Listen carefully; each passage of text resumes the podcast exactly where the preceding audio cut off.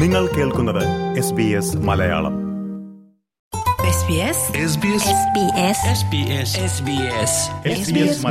ഇന്നത്തെ വാർത്ത.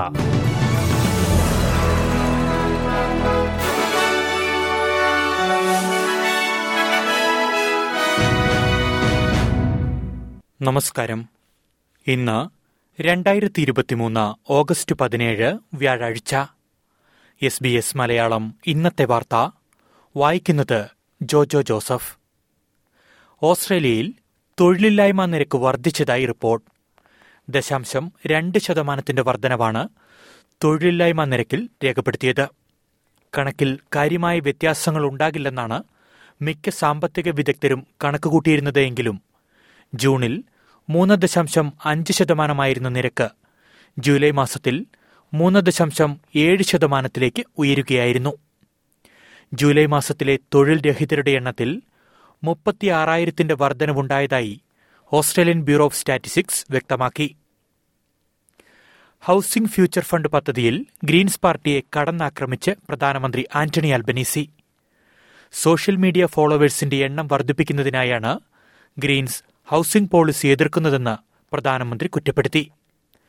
ബ്രിസ്ബെയിനിൽ നടന്ന ലേബർ പാർട്ടിയുടെ ദേശീയ സമ്മേളനത്തിലായിരുന്നു അൽബനീസിയുടെ പരാമർശം. ഗ്രീൻസ് പാർട്ടിക്ക് പ്രശ്നം പരിഹരിക്കുവാൻ താൽപ്പര്യമില്ല, ചെലവ് കുറഞ്ഞ പാർപ്പിട പദ്ധതിക്കെതിരെയാണ് ഗ്രീൻസ് നിലകൊള്ളുന്നതെന്നും പ്രധാനമന്ത്രി വിമർശിച്ചു. അതേസമയം ഫെഡറൽ സർക്കാർ നിലപാടിനെതിരെ ഗ്രീൻസ് പാർട്ടിയും രംഗത്തെത്തി.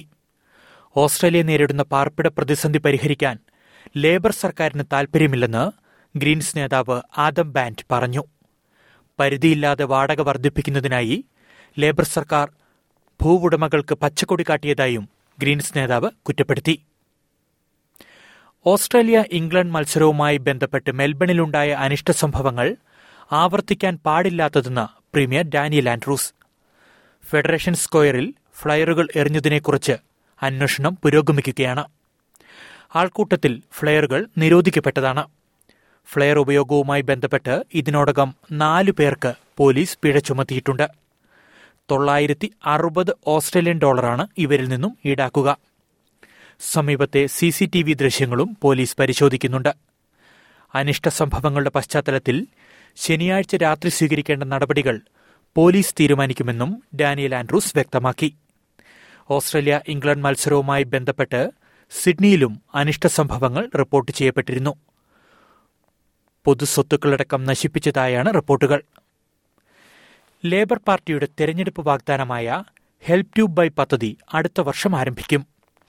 സർക്കാർ വിഹിതത്തോടെ വ്യക്തികൾക്ക് വീട് വാങ്ങാൻ സാധിക്കുന്നതാണ് പദ്ധതി.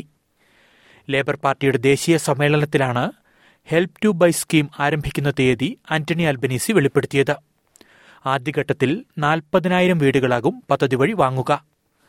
പുതിയ വീടുകൾക്ക് 40% വരെയും നിലവിലുള്ള വീടുകൾക്ക് 30% വരെയും സർക്കാർ വിഹിതമായി നൽകും. സംസ്ഥാനതലത്തിൽ നിയമനിർമ്മാണം പൂർത്തിയാകുന്നതോടെ ഹെൽപ് ടു ബൈ സ്കീം ദേശീയ തലത്തിൽ പ്രവർത്തനമാരംഭിക്കും. ഇതോടെ SBS മലയാളം ഇന്നത്തെ വാർത്ത ഇവിടെ അവസാനിക്കുന്നു. ഇനി രാത്രി 8 മണിക്ക് വാർത്തകളും വിശേഷങ്ങളുമായി തിരിച്ചെത്താം. വാർത്തകൾ വായിച്ചത് Jojo Joseph.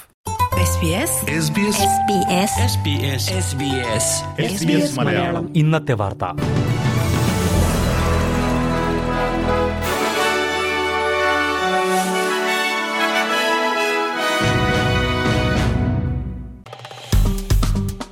Like, share, comment.